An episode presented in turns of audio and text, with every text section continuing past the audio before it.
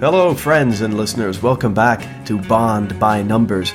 Uh, today's episode, we are going down the literary gun barrel once more, and we've made our way to the second John Gardner story for Special Services, published in 18. No, try that again. 1982. Uh, yeah, 1982. My name is Scott Powell, and as always, I'm joined by my reader in arms, the stamper to my Elliot Carver, the Leiter to my Bond, Joshua Taylor. While I don't have a, an advanced prothesis like uh, Felix Leiter has, I will ex- I, I, I, will accept that charge. I will accept that. That's very fitting. I, I appreciate that. Thank wear you. it. Wear it proudly. Wear, wear it with proudly. honor, indeed. So, mm-hmm, mm-hmm. you of course our, our listeners can't see, but uh, we're doing our we're, we're recording this podcast, of course, on on video. So I'm holding up my copy of For Special Services mm-hmm. by John Gardner, and I'm holding up my copy. And we actually have the exact same copies, which is a rarity the, I, I usually find on this yeah, show. We usually have yeah. some different edition. Me living in Canada, you living in the UK. There's always different covers when it mm-hmm. comes to movies and books, right? But we got the exact same one, so that's pretty cool. Yeah, because I sent this to you. Yeah, it ha- exactly. That's there you go. That's the connection. but um, not really a but, but in regard to the cover itself, there's a really cheesy looking python head on the front of ah, it. there is. There yeah. sure is. Hold that up again. Hold that. Hold yours yeah. up again. he looks kind of like he's smiling, doesn't he? I literally expect to see like I don't know, like uh, James Earl Jones like head like between those teeth there in, in the Great Jaws. You know, like in yeah, um, Conan the Barbarian. Con- yeah, Tulsa Doom. Yeah, or I don't know, Cobra Commander or something like that. Uh, GI Joe references uh, yeah, which sometimes nice some of the fun. action nice seems GI Joe esque in some circumstances in terms of uh, plausibility. It does. It does a little bit plausibility. We'll we'll get there, buddy. But yeah. yeah. Thanks everybody for joining us on this. Uh, if you haven't read for special services, go ahead and uh, and pick it up, um, and then come back and, and check out our episode. We've we've done a lot of these book reviews, and I'm so delighted that we've decided to do the continuation novels as well. It's going to see us into the future for a while, and we're just going to take our time, no yes. rush. Every you know, every season we'll have three, maybe three or four book episodes. It'll be fun. Yep. But uh, for those uh, who are new, uh, the last book that we covered in regard to the Bond series was the first of John Gardner's novels, which was License Renewed. So we had Bond uh, foiling the plans of a nuclear would-be Scottish laird, a would-be Scottish laird slash astrophysicist who wanted to cause all nuclear reactors across the world to uh, what's the term meltdown, or he had the ability to mm-hmm. do so. Uh, yeah, it was a fun, entertaining read. It's missing the Fleming spirit, in my opinion. So let's see, you know, whether or not for special services, uh, does it continue the John Gardner trend of being kind of airport read Fleming, or mm-hmm. or does it do something different to uh, tickle our imagination to get our appetites waiting for more of his works in the Bond franchise? Well, when last we did this, we had um, a good bio on John Gardner. So if that's what you're looking for, folks, head back to the to, to check out the beginning of our license renewed episode where Josh went through those stats. And uh, today we're just going to move swiftly into our angle. And just for clarification, um, For Special Services is the second of the John Gardner Bond novels, and it was published in 1982, September of that year, under the Jonathan Cape label. Yeah. Yeah. Yeah. Kingsley Amis didn't like this one. I remember, Josh. Yeah, his Times Literary Supplement review called it uh, an unrelieved disaster. Uh, Eek. He mm. said Gardner is not the most self assured of writers and that the plot was blundering, absurd. What makes Gardner's book so hard to read, uh, Amis said. Now, Kingsley Amis, just for those, again, who are new to our series, Kingsley Amis wrote the first official non Fleming James Bond novel way back in the late 60s called Colonel Sun, a book that uh-huh. we that we kind of enjoyed. I would say we probably enjoyed yeah, more yeah, so than the John Gardner so. Era, but even so, so Amis, far, so Amis is definitely, and he also wrote the James Bond Encyclopedia, if I'm not mistaken, or the James Bond Dossier. I think it's called James Bond Dossier. Yeah, yeah, the James Bond Dossier, which is a famous like book about Fleming's work and whatnot. So you know, he is definitely an expert in terms of writing James Bond and uh, loyalty to the character and the franchise. So basically, what Amis says about John Gardner's work is that it makes it so hard to read is not so much its endlessly silly story as its desolateness, its lack of the slightest human interest or warmth. Hmm. Yeah, not, not not a glowing review. Uh, I know as well. I saw. I think it was on Wikipedia, but you can maybe correct me on that because uh, I wasn't doing too much look at this. But I, one of the critics referred to Gardner as an arranger of other men's flowers, and I, I won't show my hand yet as to whether or not I agree with that, but it is it's an interesting description of the effect of this book. I won't say whether it's an appropriate one, but I can see where the analogy comes from. Um, oh, actually, I did write that down. Reginald Hill, he's the guy who said that, a critic. But hey, uh, yeah, this book wasn't as well regarded, I don't think, but there are some features in here that might trump features of the previous book. There's a lot to talk about, and we've set some time aside to do that. So yes. let's head into my summary of the story, and we'll get you back after about 20 minutes on the other side, where we'll do our feature review.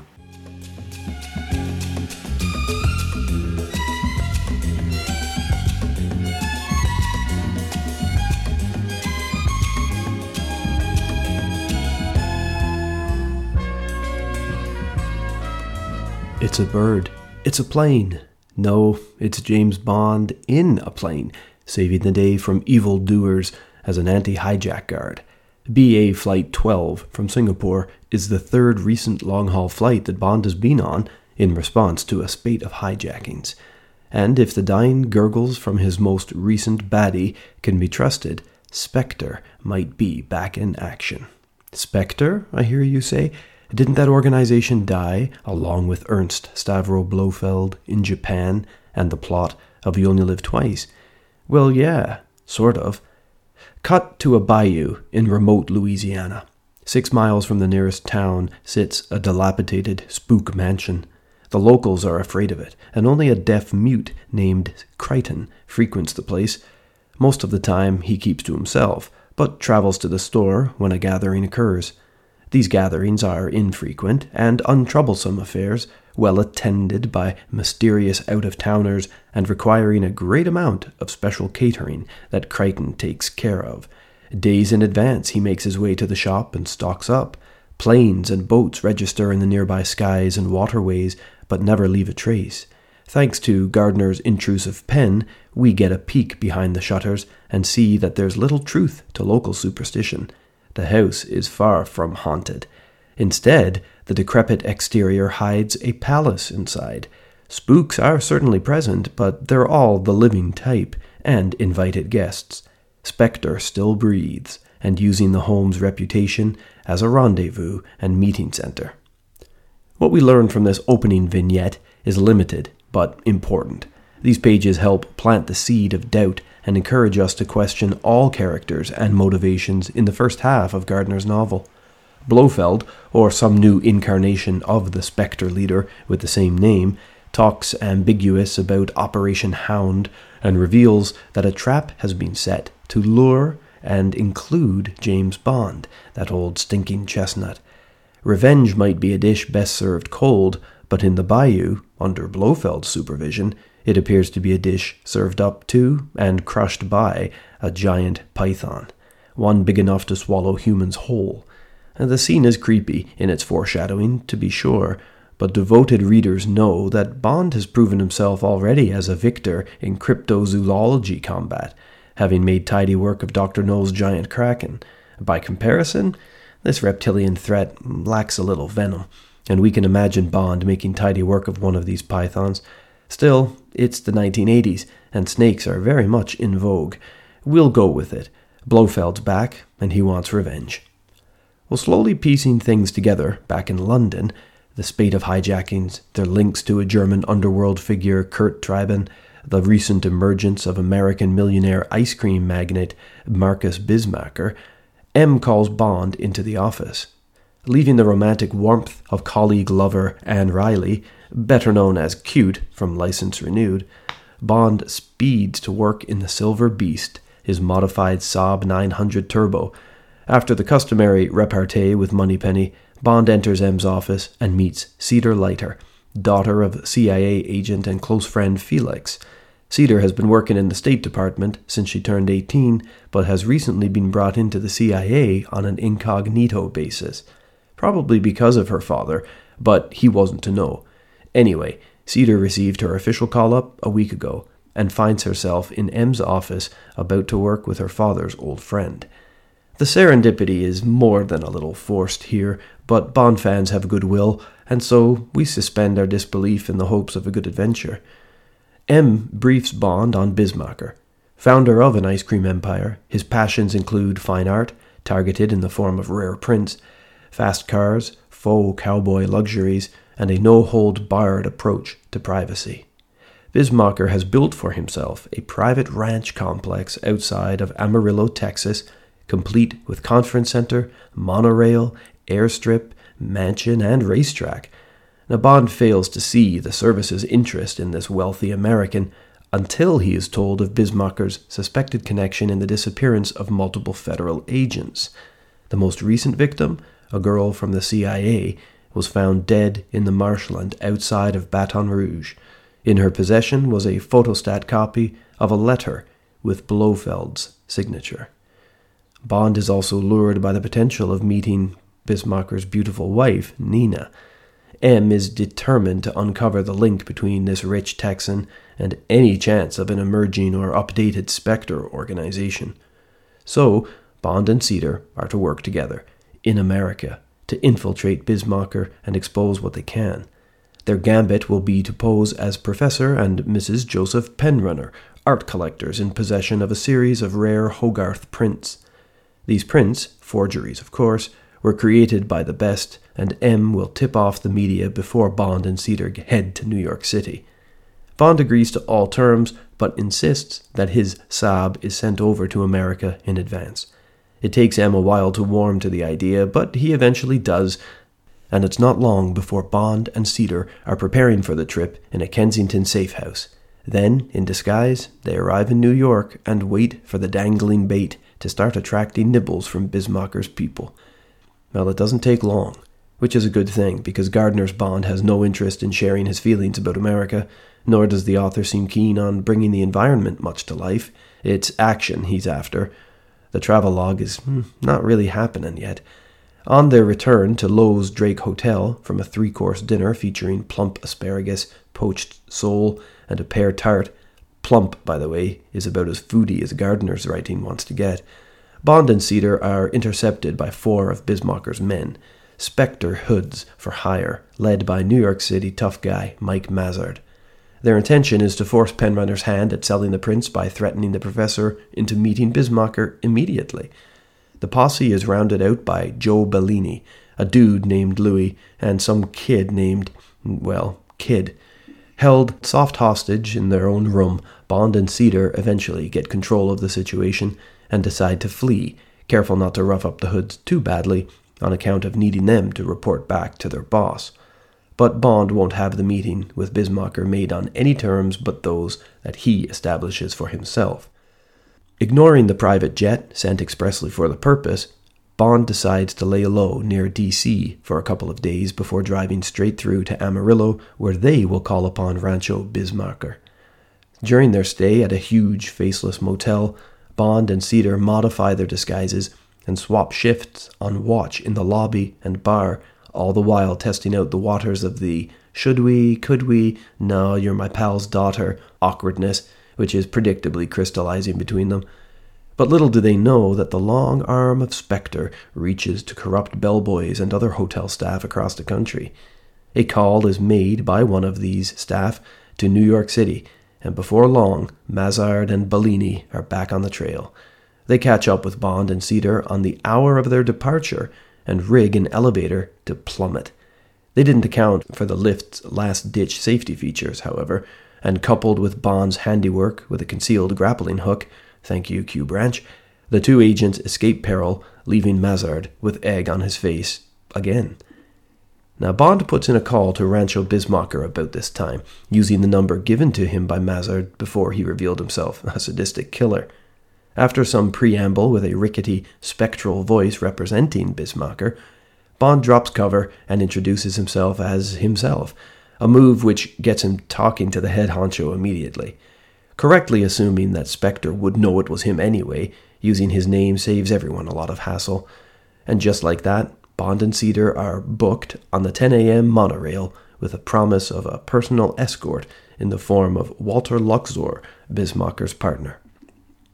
Luxor, when they arrive, is found to be a skeletal man and described by Gardner in sinister obliqueness as, quote, the walking dead, a skull over which thin, almost transparent skin had been tightly stretched. In fact, Luxor's voice and appearance is such that Bond wonders, even in this first meeting, if he may not be the new Blofeld.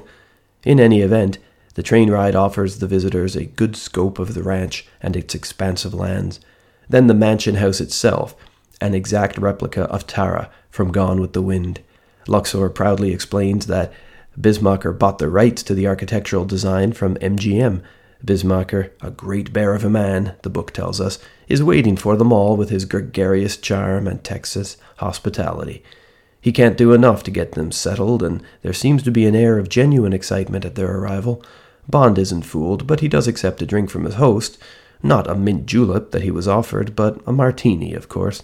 What else? Some chat commences on the veranda about life, art, and business, heady philosophical stuff from a morally homeless capitalist. Then Nina Bismarcker appears on the scene, young wife to the ice cream magnate, and transitions things towards the sexual. Described as black fire, which blazed with knowledge beyond her obvious youth, Bond is taken by her, but plays it cool. Cedar spots the tension, of course, and doesn't much like it, but stays quiet and only jests with Bond when they settle into their cabins later. A guided tour is arranged, and Bond goes off with Nina at her insistence, which strikes us as sort of odd, seeing as her husband offers no objection to this quasi sexual advance to a stranger. Cedar, meanwhile, will be entertained by Bismarcker himself. On the tour, Nina acts the worried wife and deliberately reveals clues and concerns to Bond about her husband's suspicious work. A business gathering is in the works for just a couple of days away, attended by a retinue of international folk, and Nina is fearful about her husband's behavior near and within the conference center. She shows Bond how to gain access to this building by a subterranean tunnel, itself revealed by a secret entrance in the stones. To repay her for these confessions, Bond makes out with her in his Saab, and Nina lays enough horny groundwork for Bond to believe in her ambiguous appeals. Gardner revels in these details, by the way, a bit like a frustrated teen. Lots of hands, tongues, and lips are described as Bond and Nina play a fiery game of tonsil hockey. Anyway, after dinner, Bond and Bismarcker talk shop about the prints and eventually agree to a wager. If Bond wins a car race against the wafer thin Walter Luxor the next morning, Bismarcker will give him one million dollars for the prints and another million for himself. If he loses, however, Bismarcker gets the prints for nothing. Well, this makes almost zero sense from an art collection point of view, but Bond knows that they're fakes anyway, and his cover doesn't really seem to matter anymore, especially not when the reputation of this silver beast has been threatened. Plus, isn't it time we reach a new set piece? Why, yes, it is, but not before a closing scene to the day where Bond and Cedar steal a Bismarcker pickup truck, reconnoiter the ranch under darkness, and take a look at the secret entrance to the conference center. Through one of the laboratory windows, they observe Bismarcker and Luxor with some employees, two drugged men whose calm and obedience is part of a master plan to control people, and the delivery method is Ice cream. Mmm. Watch this space. Returning to their cottages, Cedar discovers hundreds of harvester ants crawling around, hungry for food. Bond knows that he was the intended victim. Instead of raising the issue with housekeeping, Bond does what anyone would do while visiting a cottage infested with ants. He decides to fix a homemade bomb and blow the place to a smoldering husk. Blaming the explosion on a reckless gas canister, set alight while fixing himself a cigarette, Bond placates Bismarcker when he arrives, momentarily concerned. Well, bygones be bygones and all that. Who knew harvester ants had such a hive mind and a penchant for English blood? Yada yada. The race is still on tomorrow, they say. We'll see each other in the morning. And just before you can say yee-haw, the sun rises over Amarillo, and the racetrack wakes up to a blanket of hot air, the day's promising to be a scorcher. Up against Bond's Saab 900 Turbo is a 1969 Shelby Mustang GT 350. Now, Bond can see that it's been modified, and Luxor is hiding that point, but hey, so too has his Saab been souped up. It takes one to know one. The 10 lap race starts as one might expect, with Luxor taking the lead but then getting wild and hairy when the Shelby drops some incendiary treats for Bond. Luckily, the Saab has been outfitted with a fire protection system that kicks immediately into action as soon as the flames below its chassis are detected. Thank goodness for 10 kilograms of Halon 1211, huh? Well, Bond uses the cheap shot as motivation to take control of the race, not that he wouldn't have anyway, and he pulls clear of Luxor with some sharp driving down the stretch and wins the race. For the second time in about 12 hours, Bismarcker plays dumb about an outrageous attempt on Bond's life that goes awry, and, also for a second time, Bond blames a cigarette, this time explaining the accident away as a feature of Luxor's carelessness behind the wheel. However you cut it up, Bond is due $2 million, and his amiable host agrees to settle things that night. With the mysterious conference scheduled for the next day, Bond and Cedar agree to leave in the morning. Mike Mazard, recently arrived from New York, watches on with sinister eyes from the stands. Later that night, Nina arrives and warns Bond further about Bismarcker's conference, all but confirming suspicions, in his mind at least, that Bismacher equals Blofeld. He reassures her that he'll see to her safety, and before making love, Nina reveals what she feels is a deformity, a single female breast, an oddity, to be sure, but nothing revolting, as she claims her husband finds it to be. Bond, of course, would get aroused at a kiwi, so long as it looked ripe, so Nina's unique physique actually entices Bond further towards ecstasy. Gaining access to the conference center very early the next morning through the tunnel, Bond hides under the stage and awaits Bismarck's delegates and the keynote address. There, he expects to fill in all the remaining gaps it takes some time, but Bond does take a nap in the crawlspace and wakes up to the sound of Spectre operatives finally filtering into the auditorium. Walter Luxor welcomes everybody and spins a yarn about world politics, ballistic missiles, space satellites, and a particle beam weapon. As the ambitious details of Operation Heavenly Wolf, or Hound for short, are shared with the audience, Bond starts putting together all the threads. Hmm, by gaining control of NORAD headquarters in Cheyenne Mountain, Colorado, Spectre will have control of America's military space network. Such a coup will ostensibly put them in an unrivaled position of intelligence and might over the other nations.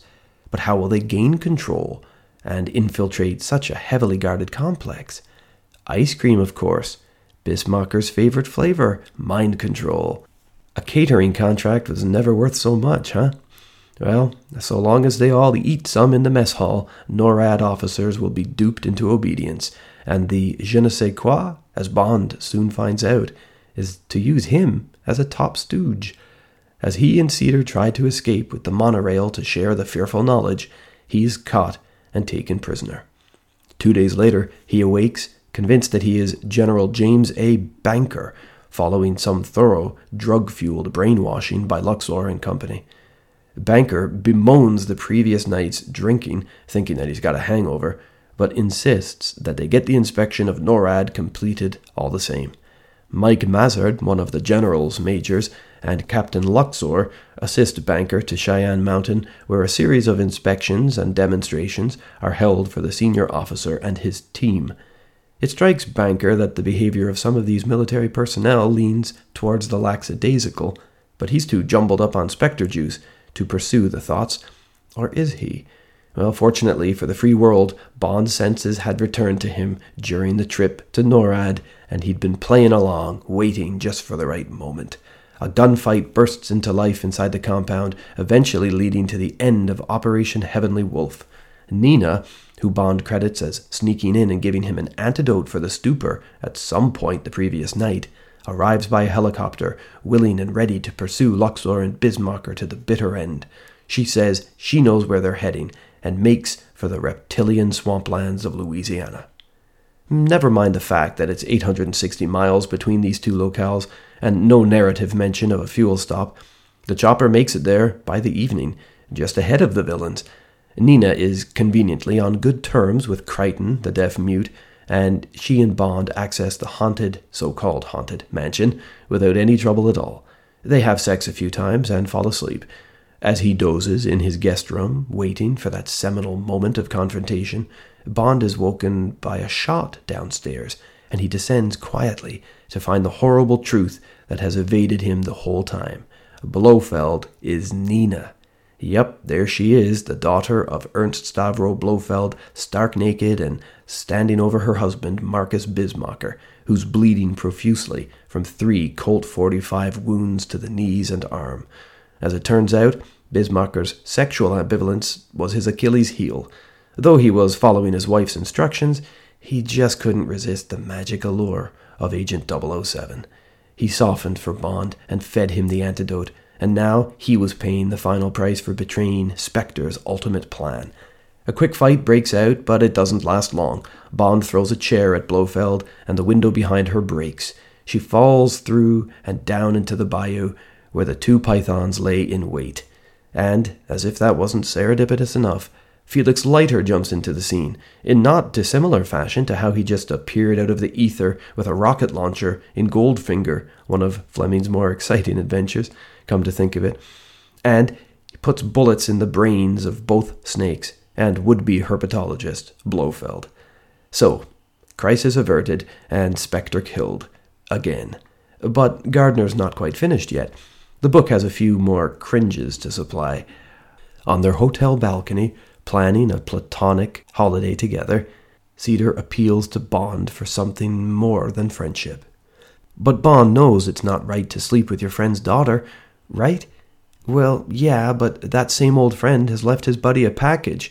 Bond opens the gift, first, which comes from the President of the United States an engraved, silver plated police positive 38 caliber revolver Wow, touching stuff, and very biographic of something that Fleming himself received. Uh, he then goes on to open the envelope and reads Felix Leiter's cards. And unbelievably, gobsmackingly, here's what it says To James Bond, the gift of a daughter, or whatever you want her to be. Whatever you want her to be. Hang on. Felix Leiter is pimping out his daughter to his old buddy now? Is that really how Gardner closes this book with a regressive gesture towards women's rights? My goodness, it certainly seems that way. Oh, I get it, boys will be boys, and sometimes even a lad's joke can raise a chuckle. But his own daughter, for real, there's just no getting away from the fact, regardless of what you thought of the story. For Special Services has one of, if not the worst, final pages of any James Bond story. It is a cringeworthy moment that misses all but the most misogynistic of targets, vaporizing in a single line any suggestion of teamwork or female agency that might have taken a breath throughout this novel. Gardner really screwed the pooch with that closing effort. Whatever you want her to be. I'll tell you what I'd like Cedar to be. I'd like her to be heading to the nearest pet store and buying a giant python to put in her father's toilet. That'd be all right for a start.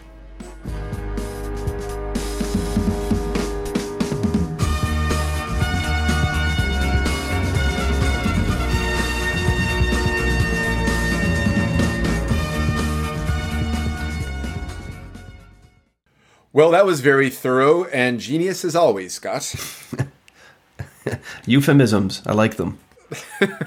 Uh, hopefully, that summary reminded you of things you had forgotten if you haven't read the book in a while, or indeed uh, patch things up. Um, I know that you might not share my opinion of the ending necessarily, but we're going to thrash that out here. Mm-hmm. And let's yeah. get into it. Josh, how do we score our angle? This reminder for those friends of Bond by Numbers who maybe haven't read a book or listened to one of our book shows before. Our angles. So, angle, that's the acronym. A is for sure is. allies and adversaries. This is sort of where we take to task uh, the supporting allies of James Bond, as well as the hench- the villains and henchmen of the story, and that's under one complete grade out of five. Then we have narrative, the style of the writing, the strength of the narrative, the entertainment value of the narrative uh, as a whole. Uh, we rate that out of five as well. And then we have G for girls.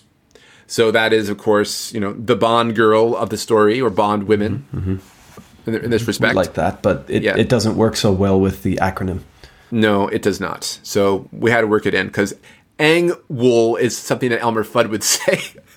Anvil, yeah, that's right. Yeah. it is here. Angle, yeah. Then we have L for locations. So the environs, the locales that we visit in the Bond novel, we rate them out of five as well. And then, of course, crucial to any James Bond story, E is for equipment, the gadgets, the weapons. It is. Mm-hmm. Held by both the good guys and the bad guys in our story. We rate that mm-hmm. out of five. And that gives us a total score of out of 25 that we share and we use as an index for scoring these tales. And we've been doing that ever since we started going through those Fleming books a long time ago. Let's begin, my friend, with allies and adversaries. A, we've got, boy, oh boy, we got some interesting figures in this story, pal. Yeah, so let's talk about the allies first. Um, Okay, right. So just to name them off, we have Cedar Leiter, the daughter of Felix. Leiter, and a novice CIA agent. Um, I'll say. Definitely no Holly Goodhead, that's for sure. Then we have Nina Bismarcker, so to speak, um, because she is sort of like the damsel in distress of Bismarcker. That's like his kept wife, uh, ab- apparently abused wife as well. Then we have good old Felix making a, a nostalgic appearance in the end. Good to see Felix again Yeah. in some capacity anyway. He gets a badass moment, at, at least. Uh, then we have Ann Reilly or Q'ute. Ugh. we have her. She she is she's but a you know a footnote in a scene. I know. really. Uh, this, this, this Bond escapes her bed. Yeah, I'll get that because she's got a bit of agency. We like her. We do like her a bit. I do. I like her, but I have some issues with her portrayal. But nonetheless, we also have M. We have M. You know, that's we've got M, That's yeah. granted. And then we got some U.S. You know, some U.S. Army corps at uh, and, and officers at uh, Cheyenne Mountain as well. Uh, Mm-hmm. They do a good job of of foiling Spectre, the reborn Spectre's evil plans. So, yay to them. So those are, our, our, are essentially our allies as a whole for the Bond uh, for this Bond adventure.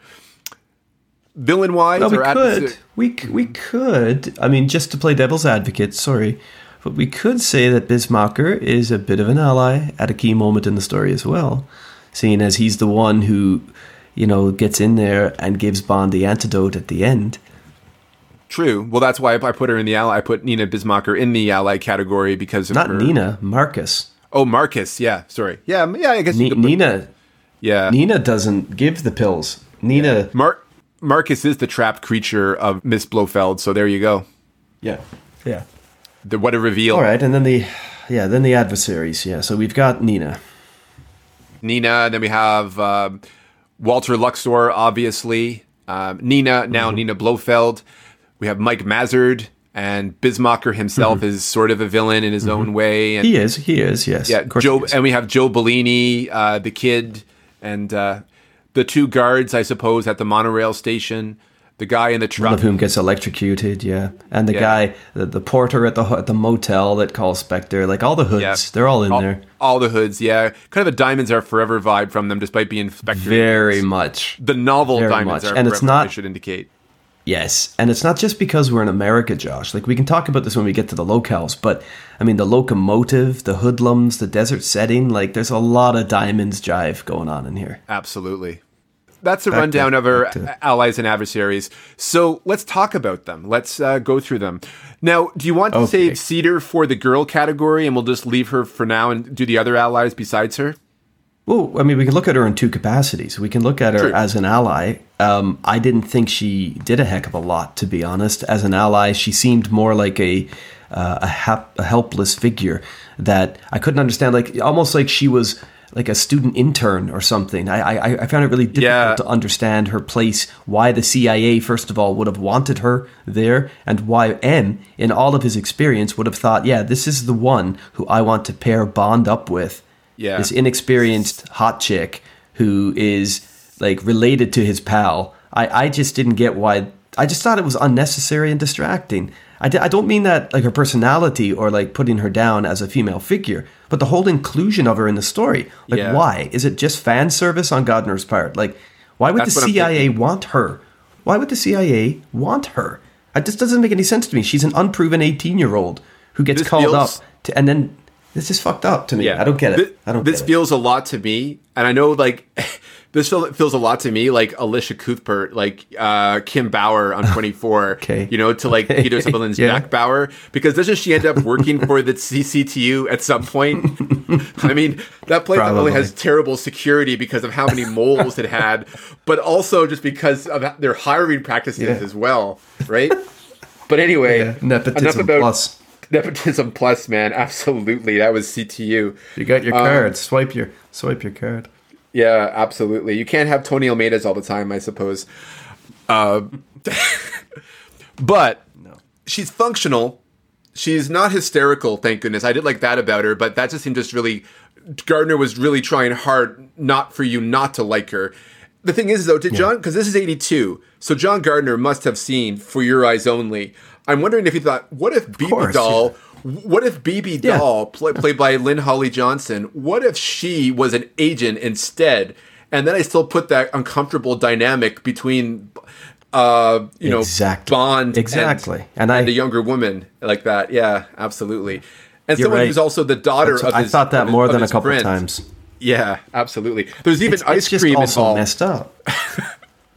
yes, like exactly. You're right. Like like what he does buy her an ice cream, but I Yeah. when he has it instead. But listen, like you know, why couldn't Felix have just been there? Why couldn't it be a Felix Leiter story? Why does it? Why do you even have to involve it? Is it some? Is it some pathetic attempt to get uh, a female character in there? Because if it is, then it's so token that it doesn't deserve the respect. Like you could do so much more with a female ally. Fleming did so much more with female allies, you know, in some of his capacities. And I feel like I don't know, man. I don't know. I don't really like this character. I just found her dumb. found her inclusion really stupid. Yeah. I just did. And it Yeah, complicates the so story at the end. It makes the end superfluous. That's just me, though. Like, I thought it was a pretty decent category for the story, to be honest. The allies and adversaries. Like, it probably would have been a four if it weren't for Cedar Leiter. I went three and a half overall because. Uh, yeah, I like Bismarcker. I, thought his character would even be more interesting in a contemporary story because although he writes the females quite poorly, at least up to this stage, uh, with the exception of Q'ute Ann Reilly, I like her. I think that I think that Gardner actually treats Bismarcker's sexual ambivalence respectfully, and I think it could have been even more. It could have been even more operative and interesting in a contemporary story if a character like that shows up. You know, like Yeah, I'd like to see. But like he mm-hmm. he does, and it's interesting too because you say you know like the homosexual aspect of Bismarcker and the fact that he's described as a bear of a bear of a man too, right? Mm-hmm, I mean mm-hmm. that mm-hmm. terminology "bear" is well known, you know, in in that. yes, you're right. Yeah, lifestyle. you're right.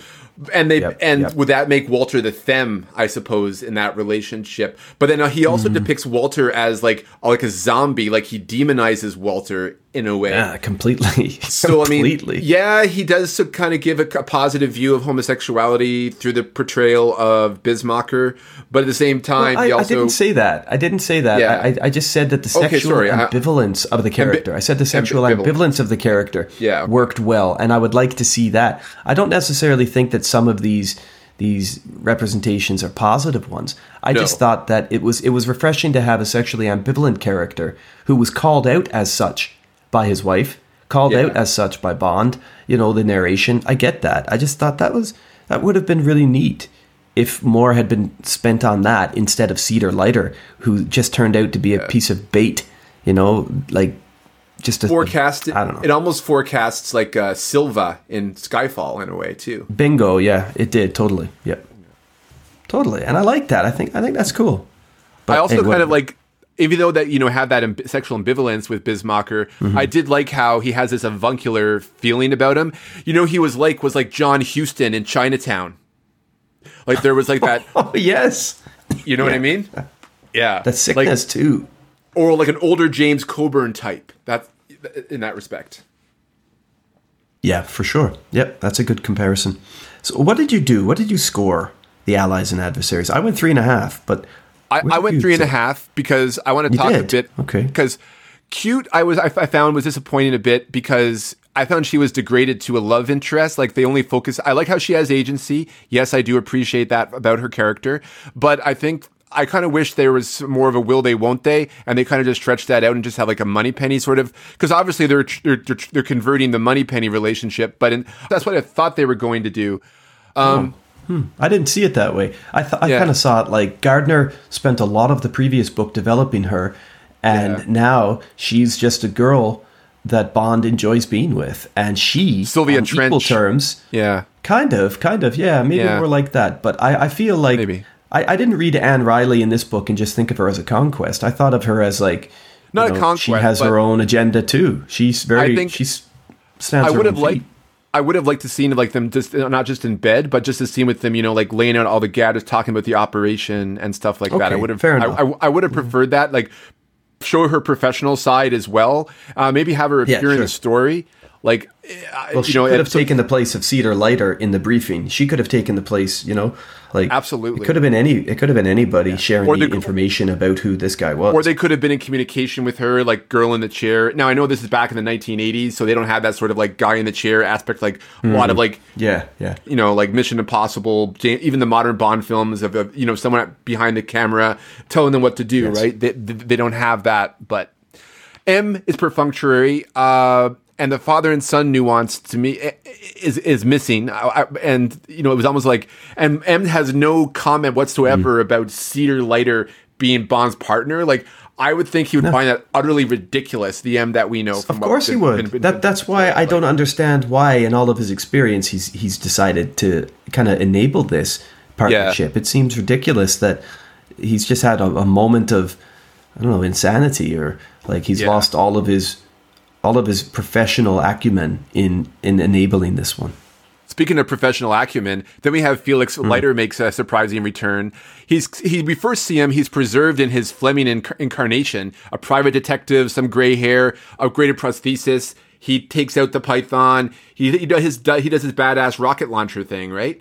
But Yeah, yeah. yeah, and then of course there we'll get to the when we get to Cedar, we'll talk about the ending. Um, or we'll probably talk about the ending even before Well, then.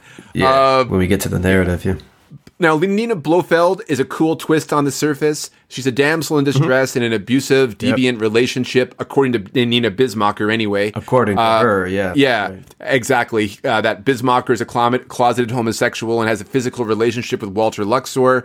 But I found that once she is revealed as Blofeld's daughter, she's dispatched rather quickly and easily. I mean, he throws a chair at her and she falls out the window, and then the python eats her. Like it just seems like utterly, just utterly ridiculous how that happens. It seems it seems like an end boss at a video game, and you know exactly like the the fire pit that they're going to fall into. You know, yeah, And or kicking comes a up Bobo out of the plane and Double Dragon. You know how like when you're fighting on the plane or the helicopter. That's right. And then when the door opens and they get like sucked out, like that's what that reminded me of. Um, the reveal is exciting, and part of me thought Cedar was going to be revealed as Blofeld's heir. I thought that would have been a cool twist that she wasn't really Cedar Leiter. Yeah. but she that Yeah. she was actually N- Blofeld. That's right. Th- That I would have been was cool. interesting. That I was hoping that something like that might have happened, but no. Yeah. But the because all the time that she spends away from Bond at parts like on at the ranch, that very easily she could have just been like formulating the the future of the plan, right, and, and doing stuff. right, yeah, that would have totally. been really interesting. Uh, but I, again, though, we have like the demonization of homosexuality that's espoused through like Bismarcker and Harrow, and then we have that physical scarring of Nina. So like that missing Yeah, hate- thing, yeah, like yeah. a bit old fashioned for this modern sense. Like disfigurement equals e- evil. It's like making Richard III Yes, evil, totally. because he's a Totally. Mm-hmm. hunchback, sexual designation, and deformity equals bad guy. And that I know. I, I'm with you, man. That it's yeah. boring, isn't it? It's tropey. It's boring. Yeah. That that deformity telegraphing like a monstrous figure. Yeah. It, it's like there's clearly something evil about women with birthmarks and physical deformities. Like, are we are we in the fucking medieval witch burning days now, where we just Uh, look ser- at something? seriously. And it, it is. It's disappointing that we haven't really Yeah. risen beyond those puritanical kind of symbolisms. You know what I mean? But Mm-hmm. yeah, I, I don't like that. I did. Uh, I didn't like it. Yeah. But And yeah, whatever. what are you gonna do? And Mazzard was just a smooth talking thug, nothing more. I mean, he was pretty ephemeral in the end. He was. He was. Yeah. Just. Yeah. blah, yeah. Whatever. I would say Elvis in Quantum of Solace has more personality than Mazur did. yeah, well, that's arguable. Although I did like the charisma that Mazzard showed in his first sequence, and I thought that that was going to lead to a situation where Bond and Cedar would be like in a difficult situation right away. And but then it Yeah, they, got, out of it real they- quick. really quickly. Yeah, uh, yeah, it's yeah, that was interesting. So overall, I found the Allies disappointing, with the exception of Leiter. But Leiter then using his daughter to tease his friend's libido was kind of weird, to be honest. So we'll talk about this uh, later on because we have our own thoughts about it, as I gained from your summary. So we'll we'll get into that. Um, Nina Blofeld was well hidden, and the reveal works, but ultimately comes to nothing. The nostalgia in regards to the allies and adversaries and how well Gardner made use of it you know, playing with expectations, you know, that's cool. Overall, like three and a half, I think is more than generous for the av- allies and adversaries of this story. Well, I I'll start us off with the narrative then. Uh, I don't have a lot to say on this front. Um, although the adventure was greater in scope, I think in terms of narrative, I liked this less than License Renewed.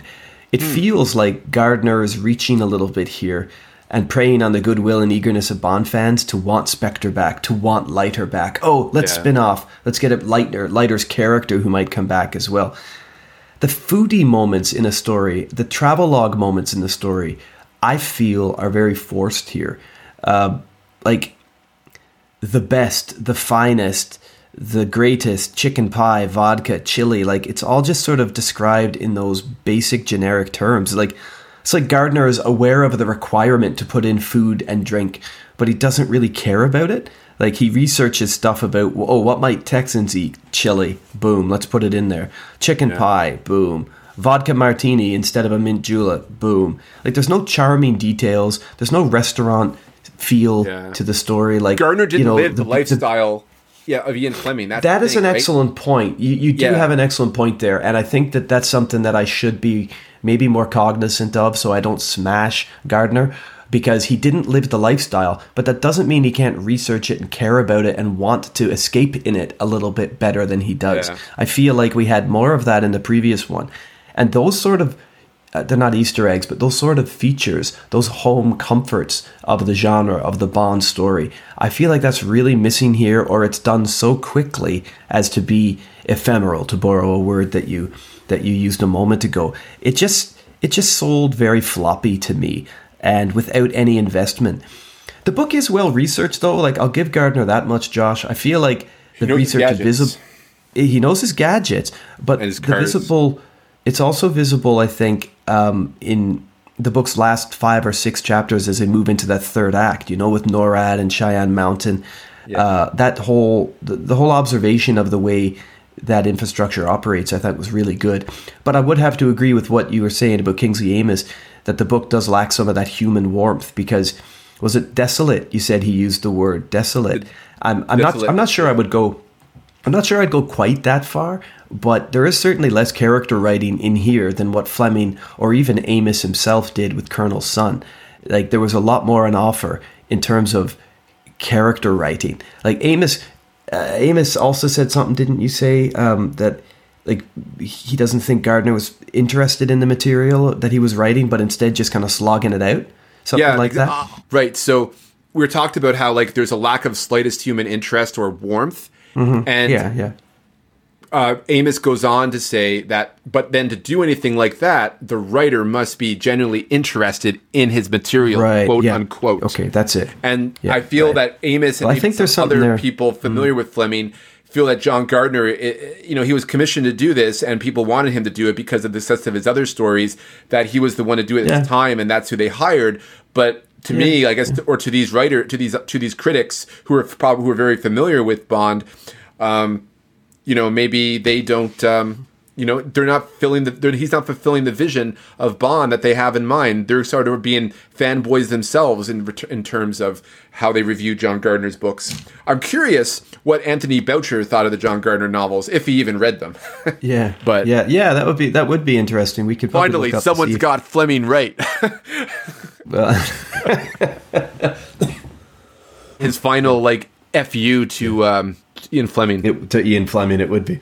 yeah. Um, I, I just I do think that's an interesting comment though by Amis because uh, there is obviously an awareness of of Leiter and spectre and all of this, but I wonder if there's an interest in the material. He probably knew bringing Blofeld back would, as you suggest, would, would please a lot of folks, so he did it. And, and he probably knew that bringing Leiter back and, and a daughter into it. But there's no mention of Blofeld with the the daughter or Nina, the, the, the daughter father relationship. Not at all. Or what happened to that man? What happened to her upon learning of her father's death? Where did the revenge get born?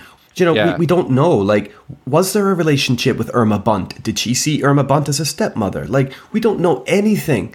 He doesn't go in and fill in any of the blanks that Fleming left open for writers to do. And I feel yes. like that's an enormous waste for the narrative. Like, I'm happy playing along as a fan of the Bond stories, but if you decide to get into Blofeld territory, I think you've got a responsibility to the author to do stuff that fills in gaps, that satisfies not just the reader in a token way, but satisfies the continuation of that character's arc, at, even if it is just backfilling, yeah. you know, garden space. I think that's important. Like, there's very little effort here on Gardner's part to do anything remotely like that. It's just Spectre. It's just Blofeld and Blofeld's daughter Nina, and it's blah, you know, evil and evil.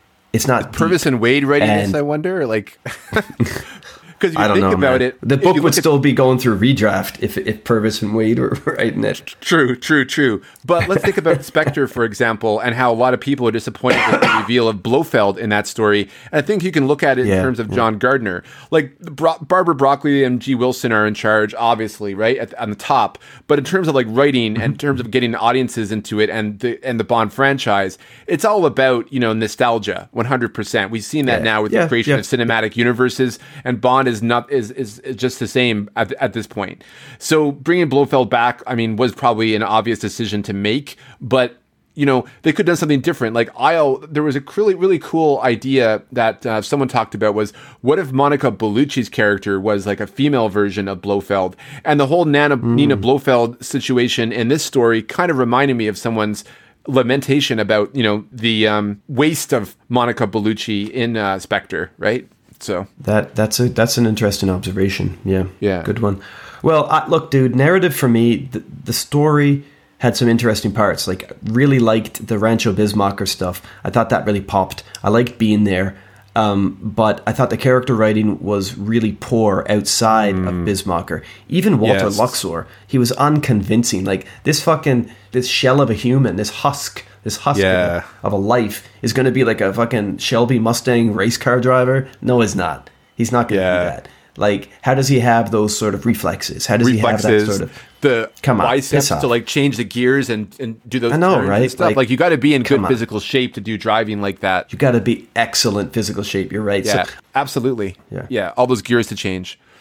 Nina's deformity, the Blofeld gaps, the Spectre gaps Leiter pimping his daughter out at the end, passing it off as a serious offer.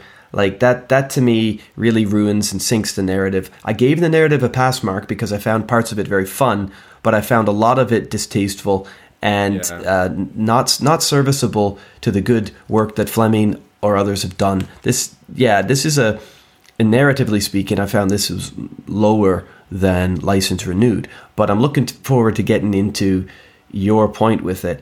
I went two and a half. I just passed this narrative because although I appreciate that the plot might be more interesting and more deserving, some of the things that sink it for me, I just can't get away from. So, yeah. Of course, I understand that. So I gave it a three.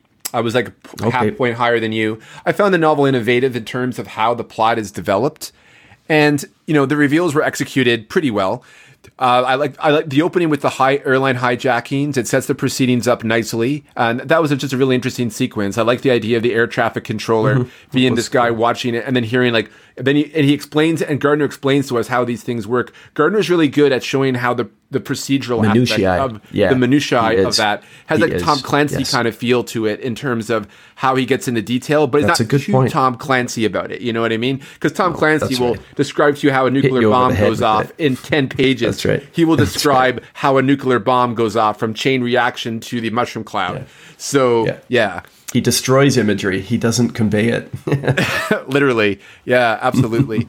so I thought that the hijackers thing was pretty cool. Gardner definitely knows his gadgets and he seems to write stories around them. Like I just think he decided would it be cool if James Bond just threw knives most of the movie? So or uh, sorry, the book and so what he does is he just uh, makes Bond an expert knife thrower all of a sudden. Even the back of the book says, with a new pair of Sykes Fairbairn commando daggers and a new That's Heckler right. Koch It says it, VP70 yeah. handgun, like Yeah. you can see But already. we're entering we're entering the era of the branded marketing, though, aren't we? yes, Big we time. are.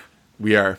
And and and, and that's Yeah. it right there, right? It's we're going into that And- era, even as early as 1980. It's happening. Totally, man. And also, Yeah. buddy, we got to accept the fact that Fleming's gone, and to sell the Bond books, you need to market them differently. It's it is Ian Fleming's character, but this is a Bond now with an unknown or a less tested writer. So Yes. we've got to promote the product, right? That's Yeah. what's going to get people interested. Yeah, so in terms of marketing, that was good. Hmm.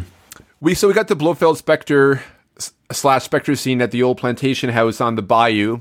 Okay, with the whole Python thing, like I don't know, like I just keep thinking of Yeah. like that X Files episode where the guy got eaten by the python. Um, what is it? Die Hand Die Verletzt season two. Yeah, Uh, yeah. The woman who turns into the python. Yeah, the witch. but it takes a long time for them to digest it. So, like, It does. did they like? So did it? Did, they just stand there and watch the entire digestion of the man? Like to me, it would have probably taken a lot longer for them to di- to to, to yeah, because so. it was like an hour, right? They did it for yeah, an hour. yeah. That was like pseudoscience or something like that. I, I don't know. No, I think that was just to consume it. That was just to eat the, the, the thing, not to digest. it. Yeah, true, true, true. Um, oh, we talked about Ann Reilly already. Um, yeah.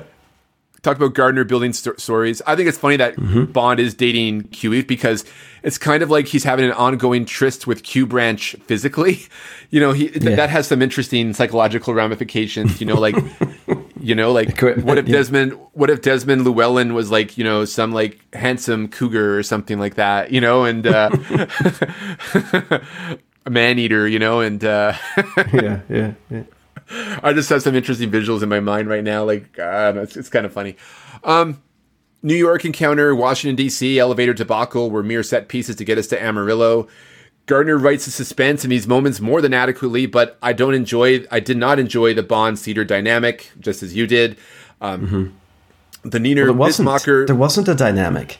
no, Like there I mean, just there wasn't was, a dynamic. It was a it was a Roger Moore's Bond and Bibi Dahl dynamic, is what it was.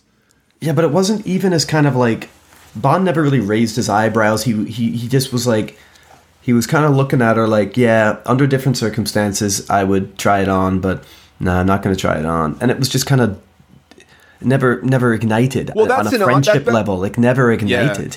Uh, well, because you know, it I, I think he didn't want to make that friendship connection. You know what I mean? He was doing his best to avoid it. Right? That's the whole thing. like, um, okay, all right, well, Yeah. So then we got the Nina Bismarcker Bond dynamic. That was a good twist because it removed Bond from those prospects into an entirely different one that pays off in the end. Uh, the Mm-hmm. ranch sequences are typical Fleming pretty death traps, including the end of the second Yeah. act when Bond's finally captured and then brainwashed. And that to me, when Yeah. he transitioned from like the second act on the, the all the ranch stuff and Mm-hmm. transitioning to Cheyenne Mountain, that I found very rushed. And I kind of was like, what? What's happening? Yeah. Like, like Yeah. the like I, the, the, the writing justifies it, and they kind of, and he writes it in, in a way where it makes sense, and it all connected for me. I'm like, oh, okay, that was kind of cool. And Mm-hmm. um, I don't know if you ever, the Cheyenne Mountain sequences were entertaining, mostly because like I think when I was during the pandemic, one of the shows that I ended up watching because you know the pandemic, you know, nothing much to do was Mm-hmm. Stargate SG One, and the majority of that show is set at Cheyenne Mountain. So I kept thinking, like, Yeah. is James Bond going to come through the Stargate or something with Richard Dean right. Anderson? That's what I was hoping for, but it never happened. Or maybe Blofeld plans to use the Stargate to like transport, you know, take over another Oh, world dear. or something. Oh man, we're going Yeah. into places here, but I just thought that was fun. Yeah. Unfortunately, every, planet looks like Vancouver, so um, there's a reason for that. yeah, there is a reason. But you know, just before before you move on, before you move on from that, didn't you think like, or, or maybe you don't, but the risk that Spectre takes in setting Bond up and then luring him to become part of this trap that has gaping, gaping plug holes for me. Like even if even if the drugging works, right? Okay, the drugging works both on him and on the NORAD officers. It Right. depends upon a lot of other variables working perfectly. Like it is predictably foiled by Bond and company as soon as he regains that consciousness, that consciousness, you know, that that's a- awareness. Yeah. Without much difficulty at all. It just kind of evaporates all of that chat like that Walter Luxor gives, that four minute speech on interballistic missiles and the space wolves and everything. It's all just like Yeah. up in a puff of smoke. There's no contingency plan. It's just Yeah, ah, there- run away, no- run away. Like There's no reason to have the conference except for because we know that Nina showed Bond the tunnel. So therefore, Bond knows how to Yes, get to the conference center. So she assumed that Bond would go to the conference center and see the plan for Yeah, Spectre. yeah. So they had to put on a show, obviously, to uh, to convince Bond of that, right? So, but I mean, they could have yeah. easily have captured him before then and drugged him and did the hypnosis. So, Definitely. and what is the point of the attack of, of those ants in you know the ant attack in yeah, yeah. in in uh, Cedar's cabin were they trying just to kill Cedar off and, or something, and that was it, and they just wanted to take care of Bond after that. Like I'm curious. Well, no, because they had swapped. They had swapped cabins. right. So, So, why try to? So in that case, then yeah, absolutely yeah, I forgot about that. That's right. So in that case, why point? would they? What's the point of doing that if they plan to bring him into his plan? Like exactly? It doesn't make Yeah. any sense. so lo- lo- logically there's a lot of holes there you know in, in, in that respect and the cheyenne mountain scene also evoked so much goldfinger imagery for me too like just like like Yeah, over yeah, fort knox like there was and even the point of like the villain or or bond dressing up as like a general and going in there and giving orders and the, the lack security that they had there and and whatnot in the end, I like how it was sort of like a desperate measure of Nina to gain full power, as much as much power as possible in her new position as the new head Spectre, just because you know they needed it. They needed those ballistic missile information and the satellite information, right? So. Um, the, the the space wolves, so to speak. Maybe they were trying to avoid Star Wars because that I think was the official term of those satellites with Yes. like weaponry. Yeah. And I guess maybe for copyright purposes they couldn't use that the Star Wars plan yet. But uh, yeah, Maybe, yeah. Um. So, what was your narrative mark, man? I gave it a three, as I as I mentioned. I think I mentioned at the beginning. Oh, if I sorry, didn't, you did. yeah, Right. Okay. it's a three. Right. Okay. You know, a man about the world feel that Fleming conveyed. I'm missing that. It comes off very airport read at times, as one review that I read said. And Mm-hmm. you know, the twist at the end with Nina being Blofeld's daughter is exciting, but it's shortly lived. It's a good yarn with some surprising twists, but it's very shallow um, and ho- and emotionally hollow. Right. Okay. Yeah, I agree. Uh, let's move on to girls, just in the spirit of brevity here. the particular Bond girl of this story is Cedar Leiter. And I didn't talk about the climax of the story and the denouement of the story in the investigation, sorry, in the narrative part of our review because I wanted to save it for Yeah, for us. this yeah i want to save it for this category because so that we can get into discussion about our feelings towards that particular ending so she's a requisite bond girl in her defense as i said she wasn't overly hysterical but she was just there and the Gone with the Wind references are really peculiar and dates it. Like I don't think many viewers pick up a James John Gardner novel are going to know what Tara was. Uh, Yeah, yeah. And it, it seems like John Gardner just didn't couldn't think of a pop culture reference at the time, like or something of, of that period. You know, if he went all the way back to Gone with the Wind, but I guess he assumed that the, a lot of the Fleming readers from before probably have seen Gone with the Wind because I mean it was still playing in theaters even though even up to that point too. Like they would still show old movies like that in theaters all the time. Yeah. So people were probably very familiar with that story, especially in the United States, or at least the know. house, you know, the big the big house. But At least- a bit of a mixed metaphor because it's it's a Texan location, and it's not Yeah. exactly a southern. You know, like, No, uh, because it was in uh, Georgia, was wasn't it? It was like yeah, like Atlanta. Yeah. Uh, she's more of a comic relief character than anything. Because as I said, it's like that Bibi Dahl premise where you're just laughing at the uncomfortability of Bond. In the in, in the For Your Eyes Only, you're laughing and respecting the uncomfortable feelings that Bond has in that situation. Whereas in this here, he's suppressing his own, pre, I guess, his own desires and his own urges. Right. So it's a little different in that in that way. Bond does all the thinking uh, for her, and we, but though we do we, we do get some catty remarks and some tension created by the fact that we don't have that you know Bond, you know we don't want Bond to sleep with his best friend's daughter, and then you get some fun side eyeing about Nia, I suppose, a catty talk again. You know, she's just there for A, nostalgia, and B, the end zinger for Felix Leiter's big joke. And so, going from your summary, uh, this is what we can get into. But my rating before we do that is a three for girls okay. Well, I went for because a two I, for girls. because I, I also because I also incorporate Nina Bismarcker in there, who is a little more Mm-hmm. interesting than than her. So that's the only reason why Right. it gets a three. Okay. Well, I, I gave it a failing grade, I'm afraid. I, I did think long and hard about it before scoring it a 2, because failing a Bond story on its female characters is a big deal, because its female characters are so important to the formula. But hmm. although I like the twist of having a Bond girl switched up as a perpetrator, I give the perpetrator marks, or the adversary marks, for hmm. Nina. So I didn't consider her as a Bond girl because, it was, you know, ultimately but I could have equally. So I don't, I don't, uh, you know, I'm not dismissing your score at all. If you No. want to put her in girls, Bond does sleep with her. Bond does make out with her. Bond does fancy her. So There's always the two okay. Bond girls, right? There's like the Madonna Virgin Yeah, that's dynamic, right? The, the Madonna horror totally, dynamic, yeah. right? You have your um, Domino, and then you also have your Fiona Volpe, right? You have your Yeah. Natalia and your Xenia Onatopp. So Yeah. All right. Well, let's get into it then, buddy. Um, because you're intimating that you didn't see the ending as I did, and perhaps many re- uh, listeners would would like your feeling of it. But just just as a, a reminder, I didn't like it. Uh, I thought it was I thought it was really sick. Actually, the end of this book. Um, even if I didn't- I didn't like it either, e- even if for- yeah, yeah, of course, of course. But e- different reasons maybe you have, or maybe you see it differently than I do. But the possessiveness of the expression, you know, a gift, and the Yeah. idea of whatever you want her to be, um, that I, I find that tough to interpret i i a- along a spectrum, you know, uh, of possible connotation. To me, it is pretty straightforward that this is one man offering his buddy, "Oh, she's grown up now. She's grown up now, Bond. Uh, whatever she wants is okay with me. But uh, let's just not phrase it that way. Let's Yeah. not phrase it in a way that's like, hey, if she wants to sleep with you, I can't stop her."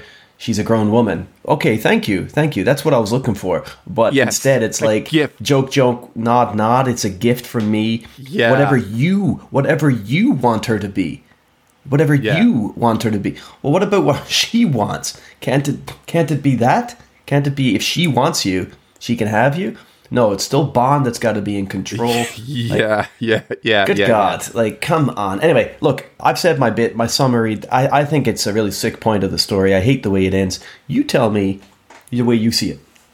Well, no, I, agree with you 100%. But the summary seems to indicate that he was actually gift. In the summary, you kind of intimate that, uh, maybe I guess I read it wrong or heard it wrong, is that you intimate that he was offering his daughter for that purposes and gave her was giving her permission to do so. I thought because it says here that Yeah, he's in his car that's how I see laughing. Mm-hmm. and, and Bond is visualizing him in his car laughing. You know what I mean? Like that's explicitly written on the page. Is that Felix Leiter is like having a good laugh over it because he, in, in a way, like he's creepily cock teasing his his friend with his daughter. But he knows that Bond is not going to do anything because they're both stubborn as mules, as sort of the, as the text says. So Bond is going to be his stubborn self and resistor. Cedar is going to pursue him, uh-huh. and it's going to be a mm-hmm. platonic time away, anyways. So it's going to be a pain in the ass for Bond that whole situation. He'll be like quote unquote blue balled, I suppose, through that whole circumstance. All right. Circumstance, right? It's a bad joke. It's a sick joke, but I don't think Okay, he's I giving permission. He's giving permission for her to do, for him to, to Bond to do that. I just think he knows that Bond won't do it, and he's just laughing at him in his own way between between guys. But to do that about your own daughter, though, like that, that's something that you know I can understand how guys were back then and the male mentality of that time, and even today. But uh, the thing is, is that like. You got to separate your daughter from the locker room talk. You know what I mean? Like, otherwise, we're like in Donald Well, Trump if you territory. don't, what what? Yeah, it's exactly. Completely. Like, we're like in Donald Trump territory, you know. We're like uh, talking about Ivana, you know, like we're in that we're in that situation here. It's kind of weird, and Yeah. maybe that's just an attitude that existed back then. Where, but it's I don't know, like maybe it didn't in more puritanical circles. Uh, I don't really know much about it because I never really experienced that in my in my own lifetime. So I I, Mm-hmm. I don't know. Maybe this like because none of the bad reviews mention this at all. Like none of the No, right. pick Yeah. pick this up. They don't like. I'm so, I'm curious to see looking for more modern reviews on what they thought of of this end of, of this, it, of yeah. this and it, is this us just looking at it through a different lens, a forty years later lens? Me too. You know, we've had a, we've had a lot of progress on the sexual front. the trope of the protective father figure, especially one like Felix. I can see Felix Leiter possibly being. I mean, I know he trusts James and he understands him, and maybe he respects his daughter's feelings towards her. But the gift thing is just, yeah, that was just really, really. I don't know. That that that was the thing I think that derails that whole passage. Well, y- you suggested that Bond was imagining you know Felix laughing, but the narration tells us in his cab heading for the airport. Okay, that's Felix right. Leiter chuckled to himself. So I mean, that's not Bond's imagination. That's the narrative No. point. Like Felix is having that moment of laughter. But he's but is, he, you laughing? think he's laughing because he knows his daughter is stubborn? Listen, maybe he does, but the narrative, the narrative doesn't really build her as this stubborn mule type character. We don't get to know her that fucking well. But she, but she's been pursued about she's she's she's pursuant about Bond throughout the novel, so she's Mm-hmm. very headstrong about that, and Bond resisting her all the time, going with Nina. yeah, okay. Now, all right. But we don't know that they had a conversation between them about what happened. They have no idea, right? But maybe he knew, or maybe she mentioned to him that she likes Bond, or or she, or he in their whatever period between you know the Getting the, the- gift, yeah, and killing the snakes. Yeah, okay. and killing and killing the snakes in between then Mm-hmm. what, what what conversations went on for him to see that nuance you know what i mean so that's not we should have had the them novel. too, John Gardner. We should have had them too because that nuance would have probably like been better yeah exactly that was just really weird Anyway. but yeah Well, let's move on. Finish up our chat with locations and equipment. Um, locations for me was definitely a passing mark. I went three and a half.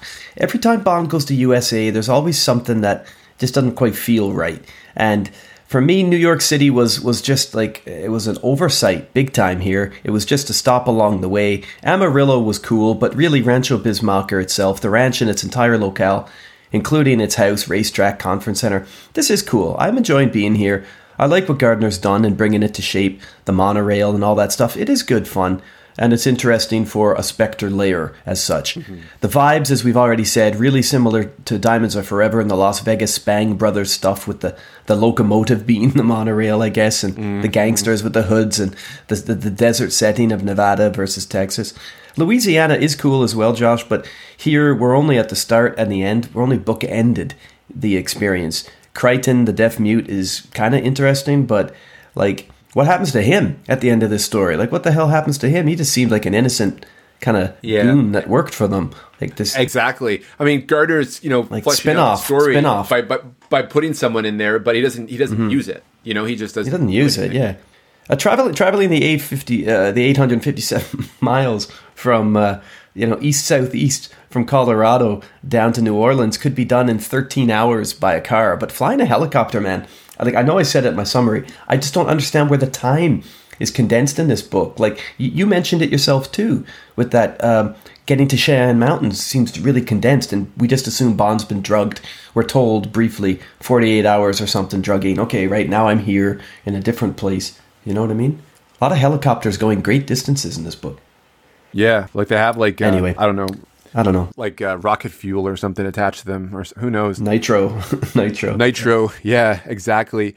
Yeah, like Gardner, he tells us where we are going, where we are, but it's window dressing. It, it's to get us from one plot point to the next. It's an it's to fill off a it's to, it's to basically check off the Bond trope quota. You know, does Mm-hmm, the, mm-hmm. write something right on the list, and oh, we got our locales here. We'll That's do right, an yeah. airplane cabin, a New York City high rise, a DC motel, an isolated mm-hmm. compound in the expanse of Texas with a monorail giving Westworld vibes. Okay, that's mm-hmm, kind of cool. But then you have, you know, a lot of again rooms, rooms, rooms, similar to what we had like in License Renewed. We're not doing a lot of globe hopping. We don't have the travelogue feel to things. We're going to like very generic American locations. And it seems like you know that he's writing more for like an American audience and a British audience sometimes because he knows that Bond is really popular in the United States by this point. True. So Yeah. perhaps he knows who he's writing to. Um, And also, Fleming for- never really did that flex, did he? no, not really. Uh, Cheyenne Mountain, The Bayous of Louisiana, that's not bad either, but it's like the coloring book version of Fleming's descriptions of such profoundly right. American locations Yeah. or any location. Yeah. Gardner is, is that. He's the one that said, he's the coloring book where they even have like the numbers on what you color there. You know, like, Yeah, this is green. This is blue. gr- exactly. It's like it's like the Rescuers. I got a Rescuers vibe from this when I started Okay. watching it. You know, like you know the Rescuers with with where they have that uh, boat house, Yeah. Or sorry, the the old boat, and that's where the baddies hang out. I did get a kind of Rescuers vibe of the crocodiles. Don't know why. Maybe because that's what my daughter's been watching recently. I don't know. That's good. So yeah, my, I gave locations a, a three. Uh, I wasn't re- overly impressed or, Yeah, fair or enough. or wowed. Yeah, okay, so I, I was a little bit above that. What was your score for girls again? Sorry, buddy. three. Three as well, right? Now Three you be- o- typically- only bec- only because of Nina Bismarcker. Yeah. Right. Uh, you typically are an equipment guy. You really like and are often high scoring for the gadgets. I know you liked that a lot in License Renewed. You really did like that. So I, I was I was pleased with the equipment here. The Silver Beast Saab 900 Turbo marks a return. Hidden compartments, night vision lamps, hidden weaponry, fire extinguishing system. I mean, a lot of that is put to use. The attaché case with the throwing knives, yes. Heckler and Koch VP70 gets a lot of time on the page. Also, so do the 44 used, yeah. Magnums that we see. Yeah. Yeah. Uh, in terms of the villains, giant pythons, ice cream drugs, the Shelby 500, or sorry, the Shelby GT 500, or is it the 350? I can't remember. One of the one of the Mustangs, which is outfitted with incendiary equipment. The, the equipment works in this story. I went three and a half because it was nothing So that blew I. my socks off. Oh, did you? Oh, I thought you would have gone higher for that. No, I went Okay. three and a half. It was it was it, it was Okay. adequate. Like I, I guess cool. I've um I found the writing of like the the car ch- like the uh of, of the race. I thought that was really well described in terms of how those those kind of races go and the gears that are shifted and how the turns are described and how what and the strategy on on Mm-hmm. Yeah, that racing. was a good scene. That was that was scene. really well done and you could tell gardner enjoys writing those passages because he's really into the technical aspects of those things and he does that really well he's a very good technical writer john gardner he's also a very good technical writer that is simplistic as i said he's not the tom clancy type who goes into overly detail because he has that knowledge gardner i think has that knowledge based on his own career and his you know and his That's but at the same yeah. time he is able to convey it on the page to make it uh, you know to make it digestible for the average reader. Mm-hmm. and, he, and and that's really good. As, as te- as technical knowledge. But i think that's also sort of the downside of his writing is that it creates this um, thing where yeah he does the technical stuff really well and he's concise about it but he's also doing that with the character and, and other aspects of the writing. That stuff that you need i think a little more elaboration with so Yeah, sure. that's what's missing in his writing in my opinion is his descriptions Mm, his, di- his dialogue and his um and his character writing. Um but yeah but like when it comes to like setting up a plot from begin from you know a point to you know from be- from the beginning to the end uh a to z he does that really well. He does te- technical uh, descriptions very well and action sequences he makes them you know like v- visceral enough for you to feel the suspense so props to him in that respect and that goes into the writing of the equipment um, I like the briefcase, kind of a "From Russia with Love" uh, callback. Yeah. with with more knives, the hypno drug by the villains, the python that was very Bondish. Uh, then we have the Saab 900. Very 80s Bondish. Seven. It was very Yeah. Roger Moore Bondish. Yeah, more so than say Well, I guess Daniel. I guess Daniel Craig does fight a Komodo dragon, but he doesn't really fight it per se though. no, he Um, escapes it. He escapes it, yeah. But again, again Bond He kind of utilizes it. utilizes it to his advantage, yeah. Um, the throwing knives, all of a sudden, that took me back a bit, but it still kind of worked, but it just didn't feel like Bond to me. I don't know. It was just kind I wonder, did Octopussy borrow that? Do you think the throwing knives from the next film, Mishka and Grishka, and all that? Maybe. It's very possible. I know, like, the, some of the Jar Gardner plot details do get picked up. Oh, they do the- get in. Yeah, for sure. Yeah. They do get in there. they definitely do get in there. Um, and I, I like I like I, I like Gardner's consistency though. Like he's creating his own little Bond universe here. So you know the loyalty to the Saab 900. I embrace that car. Uh, he's got Yeah, me down with yeah. it pretty much. I like Yeah, the I like the uh, the I like the the um, the the Kruger Magnum. Uh, sorry, the Ruger Magnum, like in that Ruger Blackhawk. Yeah, yeah. the Ruger Blackhawk Magnum in that little compartment for use when he needs to. Describes how he uses it to take out an engine. So like he create he, he creates the strategy and the details of Bond really well, like that part of the spycraft. I want him to be more into the more cerebral part of the spycraft. That's what I think is missing from his novels, Yeah. and also yeah, the, the character writing, the, the, the the psychological and character writing. So you know, four is also a very good mark for equipment, but I'm just feeling three and a half this time. I, I don't know. I just Well, look, okay. Here's what I'll say in support of Gardner. I'm enjoying doing these books. I'm enjoying reading them. They're still fun stories. Yeah, they got problems for sure. Fleming's books Yeah. weren't perfect either. But here's what I will say. Okay? You got Goldfinger. You got The Spy Who Loved Me. You've got World is Not Enough. And you've got Skyfall. These are the third films of each of the Bonds that did more than one mm-hmm. we are about to encounter our third Gardner story. Now, Goldfinger, The World Is Not Enough, The Spy Who Loved Me, and Skyfall are all great stories. The Bond is comfortable in the shoes by the time that comes along. Maybe Gardner is going to get real comfortable in getting onto this. Moonraker was Fleming's third novel. Many think it's his best, you know? Maybe this is where Gardner finds his best too.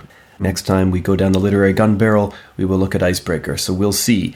Maybe Gardner gets more into the character of Bond because we have been missing a little of that character writing and some of these things he's glossing over as tropes. Maybe he invests a bit more time in the food, the locations. Let's see what happens next. Mm-hmm. But this has been a good chat, buddy. You're a 16 out of 25 total for this book. Is that does that feel right for you? Yeah, I, th- I think that's fair. It's a, it's a pass. I'm at, it's I'm like, at 15. Yeah, it's a pass. Yeah. I'm at, it's definitely a pass. It's a comfortable pass. And I'm at yeah. 15 out of 25, which is also a pass. But yeah, there are some problems with the story. I don't know I'll be rereading it quickly. This won't be mm-hmm. one I pick up anytime soon, but I'm glad I'm glad we've done it. Uh, it was our mission after all, and we had to satisfy the mission. Exactly. We had to uh, com- complete it with uh, finesse. That's right. And, and, we'll be back, won't we, Josh, soon with uh, Jeff. We're going to get into his uh, Double O Origins episode here on Bond by Numbers when he looks at Operation Mincemeat, Fleming's involvement in it. And I think we're also going to try to say a bit about the new film, aren't we? Yeah, we're going to have a little bit of a convo about the film, but mostly about the details of the operation itself, which is really fascinating. Mm-hmm. Ian Fleming was actually uh, part of the uh, participated in this operation, uh, not to the full degree of like the main planners of it, of course, but it essentially allowed the Allies to invade Sicily, and it's uh, pretty brilliant. So. Yeah. Mm-hmm. As for today's episode, let us know what you feel about uh, the controversial ending to for Special Services. If you have read, yes, read the please, novel, yeah. Uh, is this something that was an attitude of the time? You know, for those who you know who are a little older at the time when like this book was released, when me and Scott were, you know, just on all fours. yeah, exactly. Um, yeah. What was your impression of for special services? Let us know about that too. Yeah. And I think maybe, Josh, just to end off, I'll read the afterword from this book because there is some fact associated with the title of this book. Uh, this is written by Joan Del Fattore at the University of Delaware. In 1941, Fleming accompanied Admiral Godfrey to the United States for the purpose of establishing relations with the American Secret Service organizations. In New York, Fleming met Sir William Stephenson, the quiet Canadian, who became a lifelong friend. Stephenson allowed Intrepid. Fleming to take part in a clandestine operation against a Japanese cipher expert who had an office in Rockefeller Center. Fleming later embellished this story and used it in his first James Bond novel, Casino Royale. Stephenson also introduced Fleming to General William Donovan, who had just been appointed Coordinator of Information, a post which eventually evolved into the chairmanship of the Office of Strategic Services and then of the Central Intelligence Agency. At Donovan's request, Fleming wrote a lengthy memorandum describing the structure and functions of a Secret Service organization. This memorandum later became part of the charter of the OSS and thus of the CIA, in appreciation, Donovan presented Fleming with a 38 police positive Colt revolver inscribed for special services. So, a neat little story there, which uh, connects to the book we read today, but also I think sets up nicely Fleming's actual military involvement, which Jeff will get into with Operation Mincemeat and our next episode here on Bond by Numbers. Well done. Take care, buddy. We'll see you soon, everyone. Thanks for listening. Bye.